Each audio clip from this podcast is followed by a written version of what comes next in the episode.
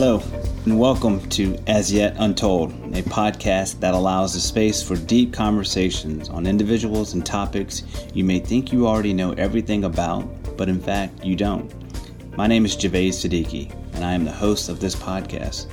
I'm also the president and CEO of the Hunt Institute, an education policy organization founded by four term North Carolina Governor Jim Hunt. Today's guest has a long history serving in education, with her first role coming immediately after her graduation from college. Secretary Margaret Spellings began her career in education in Texas with an Education Reform Commission and has never looked back. Some highlights of her career include serving as President George W. Bush's U.S. Secretary of Education from 2005 to 2009 and as President of the University of North Carolina System. Today, Secretary Spellings is President and CEO of Texas 2036 an organization focused on providing a stronger future for the state of Texas. Madam Secretary, welcome to As Yet Untold. Javaid, thanks for the invitation, and it's terrific to see you and to hear you and to to be uh, back in North Carolina again. I guess if if only virtually. Well, as I, I like to do with my guests uh, to start our conversation, I always like to sort of learn a little bit about your background. So tell us a bit about your childhood. Well, uh, I am the oldest of four children, uh, four daughters, uh, top to bottom, five years between us. One of my sisters like to, likes to say I had a staff of three by the age of five, uh, which I took as an endorsement of executive leadership. But uh, my dad uh, was in the oil and gas business. He actually did a stint as a faculty member. he had a, got a PhD at the University of Michigan in geology and taught for a while, but ultimately uh, got to Texas and involved in the oil and gas industry. My mother was a social worker. I uh, went to public schools in Houston, Texas. Uh, have attended proudly Houston ISD, Houston Community College, and the University of Houston, as well as Texas A&M University. So, I am a public school educated, uh, you know, all about it uh, person, and and you know had a great family life, um, and you know, still very close to my to my sisters. My parents are both deceased, but you know that happens. Well, thanks for that uh, opening. You did graduate from University of Houston with a degree in political science, and immediately began your work in the education sector. What drew you to to that field? Well, it didn't take me long to figure out that if you were going to be involved in state government, that education was the place to be. You know, a, a, like most states, has to spend more than half of its budget on public K 12 and public higher education.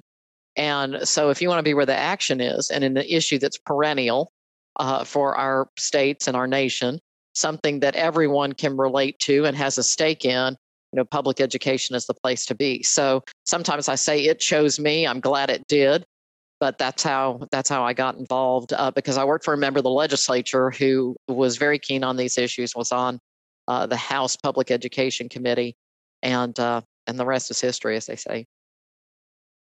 Well, speaking of working for politicals, uh, you have a long history with President George W. Bush, uh, having first served as his political director during his first gubernatorial campaign and eventually as his U.S. Secretary of Education. You were also tapped to serve as the president of the George W. Bush Presidential Center after he left office. Uh, tell us about your long relationship with the president. Well, Javaid, I know you feel this way about Governor Hunt uh, also, but when people, younger people, ask me about career advice, I say find a great boss uh, who will help you grow, who will have opportunities of his or her own, and where you can ride along. And I think I'm probably the longest serving staff member for, for President Bush, having worked, you know, in his campaign initially all through his uh, time in public service and then of course at the bush center and beyond. In fact i saw him last night for dinner. We're still really dear friends. And you know it's all about getting a great boss. And you know we had great colleagues. I treasure absolutely treasure my time in, in public service uh, with with him uh, who i believe is really a great executive and, and a great leader like governor hunt yeah, I know the uh, governor thinks a lot of the president, um, and they were a bit of a rival when they were both governors. So. Well, we should we should tell that story. I, I first got to know Governor Hunt because they obviously served simultaneously as governors of two important states, and we were doing the same sorts of policy things. Bush, obviously a Republican, Hunt, obviously a Democrat, but it was about you know accountability and standards and great teachers and uh, you know, holding ourselves accountable for the achievement gap. And so we would get invited to be on panels at the National Governors Association or the National Conference of State Legislatures or organizations like that talking about the Texas story and the North Carolina story. Then the RAND Corporation did some really interesting research that basically said that Texas and North Carolina were the two bellwether states that were going in the right direction because of the kinds of policy approaches we had. And so we had a lot in common uh, even though uh, from different sides of the aisle. And I think it's a, really an object lesson in how education can really bring people together around shared values and our shared aspirations for all of our, our students. Yeah, and, and also in thinking about the world we live in today, this the the partisanship, uh, the hyper partisan world. Uh, it's I always it wasn't always like that. It wasn't always it, like that. It really wasn't. So we can we can get into some of that too on uh, you know, working with Ted Kennedy and and people like that around No Child Left Behind and so forth. Yeah, we definitely will get into that with our fellows program. Um, so while serving as uh, Secretary of Education, you developed and impl- implemented international education agreements with uh, such countries as China, Russia, and United Arab uh, Emirates. Why why was this work important? What was what was the sort of impetus behind this initiative? Well, uh, as you will recall, uh, you know, 9/11 was a, a key uh, moment in the in the early days of the Bush presidential uh, presidency, and you know, it was a time when we were gathering and uh, and and fostering uh, strong relationships all around the world, and there's no better place to do that than around education. Whether you're in the Emirates or in Asia or in Latin America or wherever, uh, you're you know we all share aspirations for our children, and we all know that the future of the of our nations you know rest on how good a job we do educating those those students. And so we engaged in these partnerships all around the world. Another example is after 9/11 when we initially had security uh, issues and considerations to to uh, net out and to figure out um, with respect to international students and the like. You know, we lost market share to Australia and to the UK and other places. And so Condi Rice and I created these delegations of university presidents around the world to say we're we're open for business. We want and welcome international students. And again, with this calling card of the shared value around education and, and education attainment. It's fascinating. You don't always think about things like that when you have a, a crisis like 9/11. So it's just level of initiative and intuition um, and innovation. So it's what made you a pretty cool secretary. Um, one interesting thing I uncovered uh, about you in researching for this episode was that while you were secretary, you were also a contestant on Celebrity Jeopardy and came in second. Uh, tell us about your decision to be on that show and what was that? What was it like being on that show? It was so stressful, and I, I got to know. Well, first of all, eh, eh, your audience need to know, needs to know there's a whole underground of Jeopardy enthusiasts, I among them, uh, who uh, you know share tips and tray, you know, and and trivia and whatnot, and, including a gentleman who uh, had won uh, Jeopardy and was an employee of the State Department. So somehow I discovered that this guy was was over there and had a coaching session with him. It, there's a lot of, of buzzer technique here because in that day, if you press the buzzer too quick, it locks you out of the board and you go to the end of the line uh, trying to answer the question. And the person who won was uh, the guy who played, uh, who was one of the actors on uh, Laverne and Shirley. And he had been on uh, multiple times, very bright guy. Um, I lost to a Yale lawyer who was uh, on Hill Street Blues uh, at the time, so I didn't feel too bad. Uh, but anyway, it was a lot of fun, and I was, you know, deathly afraid of sports trivia and spent a lot of time uh, memorizing world capitals. I was on this morning uh, with uh, our friend MC Belk Pilon. Uh, mm, she's good, actually going to be a guest on this podcast in a, in a few weeks. Uh, but you had the great fortune to, to be working at the when I was at the Hunt Institute. You were at the uh, University of North Carolina System Office as president was also during a very particularly volatile, interesting time uh, in the state, um, especially for higher education. Uh, I know we you had some big wins, but what are your uh, proudest accomplishment, accomplishments from that time uh, at, in the office, and is there anything you could have done differently, better? Well, I think the, the biggest accomplishment was getting uh, then a 32 member board aligned unanimously around a strategic plan that uh, really uh, relied on uh, data and transparency, and yet the unique mission of each institution certainly recognized that. And we created a framework where that was simple and understandable uh, for uh, our institutions really to thrive and to do what they do best. And it still has undergirded the work that continues to this day. I saw uh, some press recently that that UNC Greensboro, you know, met all their uh, metrics on the the five uh, priorities that they had set uniquely and had had done it repeatedly. Uh, but it allows uh, the public to understand what they're getting for their money when they invest in in higher education. It allows uh, higher ed executives like me to to ma- help manage the enterprise. Likewise, the chancellors, um, and it you know it really puts in focus the priorities for a state and its most important asset, in, in my view, the University of North Carolina system. In this case, of developing people in a way that is convenient and affordable and accessible for them, which provides value for uh, their best future.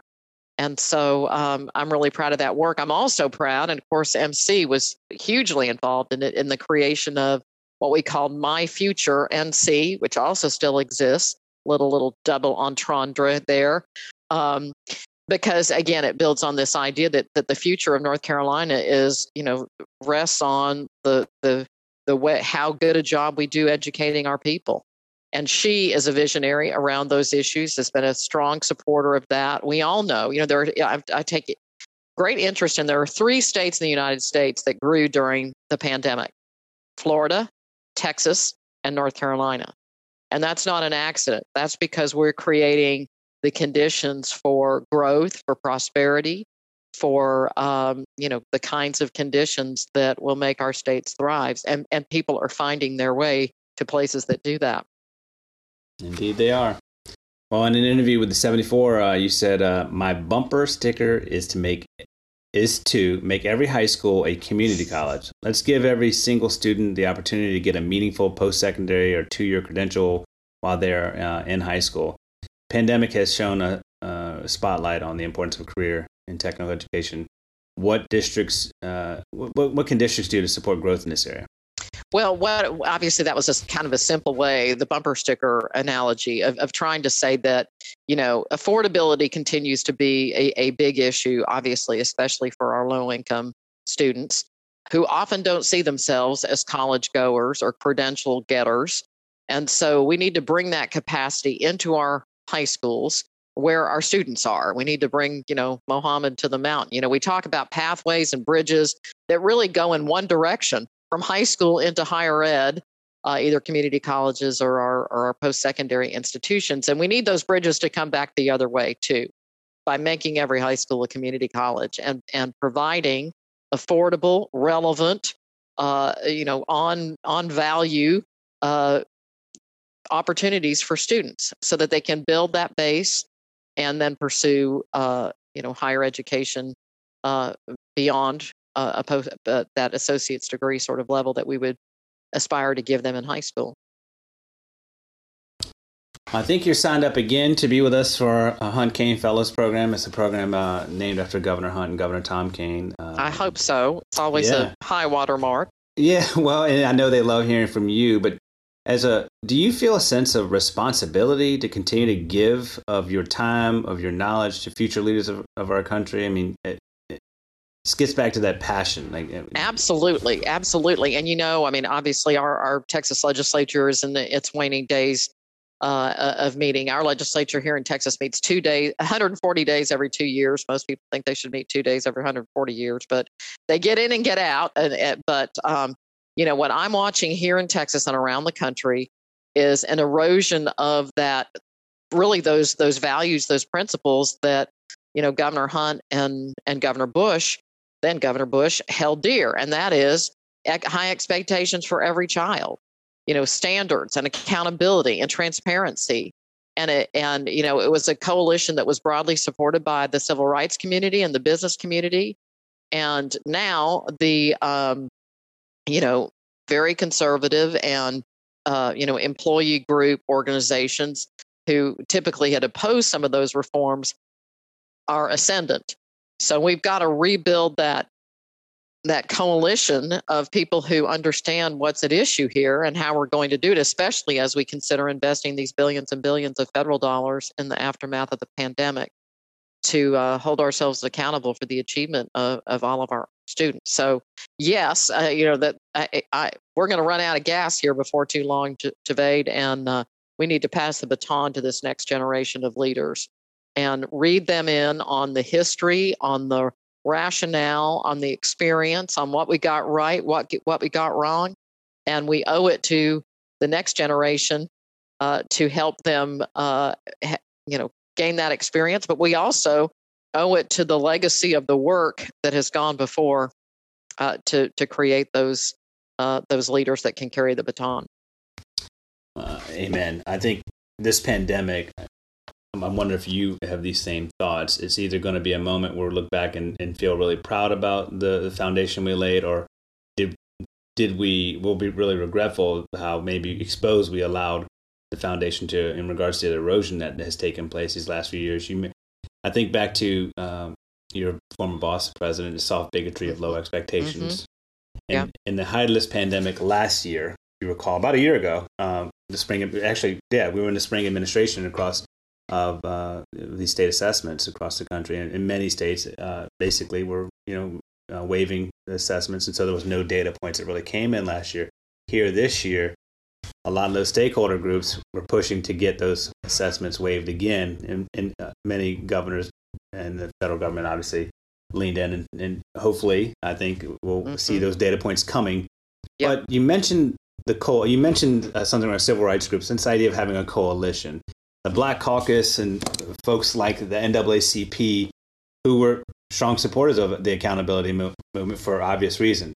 Uh, mm-hmm. They were this whole system was designed to shine a light on kids that otherwise may have not been, you know, thought thought about. Left behind, as our behind. as some some might have said. So, what's the path forward? I mean, how do you think this moment, this pandemic, and the suspension of assessments last year, the the desire, the strong desire for you know removing more assessments, and remo- how do you think this this moment's going to impact the work? Well, I think it's very, very worrisome. As I like to say, we need to care enough to find out, i.e., test, how our students are doing. And we know that that some, you know, many students have uh, have lost ground Others have, you know, stood still, and still others have have thrived uh, because they are, you know, equipped to do, uh, you know, effective learning virtually and the like. So we need to care enough to find out. Uh, you know how we think about gathering data and how we think about you know school ratings and accountability and consequences. I mean, those are really two different uh, discussions or policy decisions. So absolutely, we need we need assessment data, we need information because we need to resource the problem. We all have very significant federal resources uh, coming our way. I saw Governor Cooper uh, lay out kind of a game plan about the use of some of those federal resources. That's great. But you know, how are we going to spend them? I mean, we need extra time. We need intensive tutoring. We need summer school. We need, you know, more technology, more broadband ubiquity. We need teachers who know how to how to use it. We need to help them garner those skills, et cetera. So you know, our prescription for the cure uh, will be informed by what the needs are, and and we you know have to care enough to find out. Yeah, all, all of that, all yeah. Of that. and then some, and then some. Yeah. Uh, well, uh, I'd be uh, remiss not to talk about your current work as the president and CEO of the Texas of Texas 2036, an organization founded on creating a stronger Texas economy and infrastructure. But this past winter, uh, um, we we especially folks like me that don't live in Texas and uh, national media uh, saw some drastic weather with some significant impact on the existing infrastructure in Texas. What have you taken away from that experience, and how are you applying it to your work as you uh, try to move Texas forward? Well, it was a, a, good example, a good reminder that we have to think not just about the issues of our our day, but we have to think long term about the future and and plan for the future and plan for risk and plan for events like that and so forth. And so um, Texas 2036, uh, 2036 is the bicentennial of Texas. It's essentially a hook about thinking long term, that is the next 15 years, about these most important issues of infrastructure and natural resources, education, health, justice and safety, and, and government performance, how well we run these public sector enterprises that that frankly uh, public trust has eroded around and how we you know need to restore confidence in you know processing unemployment claims or understanding covid data or getting a vaccine appointment or uh, finding affordable pathways into higher ed you know on and on. So we are building civic demand as i like to call it outside of government for our policymakers to think long term and to build that constituency around around these big big issues. You know we've all seen uh, whether it's you know kind of we've had debates around uh, the country this year around uh, transgender students and sports and you know various uh, other things. You know we're about to enact uh, permitless carry. Uh, texans will be able to carry guns without um, without a permit or without training. And you know these issues i don't mean to minimize them are important to many constituencies but you know the people i'm talking to you know want to know especially about their schools and their access to health care and their roads and their electric infrastructure and you know these things that are um, really longer term thinking on the most important things so I had a chance to meet you when I worked for Governor McDonnell. Uh, it was in this cabinet. You came down and did a great speech at our K-12 summit. Uh, yeah. Have, have, closely followed your career since. I remember. At, and then we got to work together. And then we got to work together. But yeah. I've been a big fan of, of yours and your work and, and, and, and your passion. But uh, similarly, Governor Hunt has a very similar passion as we uh, sort of talked about at the onset of this conversation. Where he's in, he's in his mid 80s now. Uh, so where where do you see yourself when you're in your mid 80s? Where does that passion come oh, from? Where does that fuel come from? Because you, you mean I've got another I've got another 20 something years of this. Oh, uh, I would I would have said 30 maybe. uh, uh, that's nice. Well, you know, I, I do. I think we all get a, a, bug, and you've got it too. That you understand that this is what will define our nation, and I really do. I, I you know feel so strongly about it that um, you know, this is the coin of the realm. And we can use this COVID moment as a wake up call to act on what we all have known and seen and, uh, and tolerated, frankly, for too long these gaps, these inequities, and whatnot, um, and address them. Uh, resources are not going to be the issue that they have been in times past with the federal support that will be there. Uh, but you know, I really believe that you know our country cannot be great without uh, our our students being well educated to high levels, and I mean all of them. Well, you mentioned this COVID moment. Uh, uh, Governor Bob Wise and I are working on a, a project together around co- this uh, COVID constituency, uh, and we talked about this once in a generation money coming to mm-hmm. Uh, state, you know, g- governor's office, certainly state superintendent, state commissioners of higher education, uh, many of whom, and because I've been on the phone with countless soups and commissioners in this past couple months, they're they're struggling just because they don't have the capacity to the staff, just the pure staffing to spend to think about how to spend these dollars. What advice would you offer them uh, as they, you know, so they have deadlines on these dollars? I mean, millions and millions of dollars. Uh, it sort of reminds me of the movie Brewster's Millions. Like mm-hmm. they're exactly. going to be struggling to spend it all, and so right. how do they take advantage of this once in a sort of generation opportunity?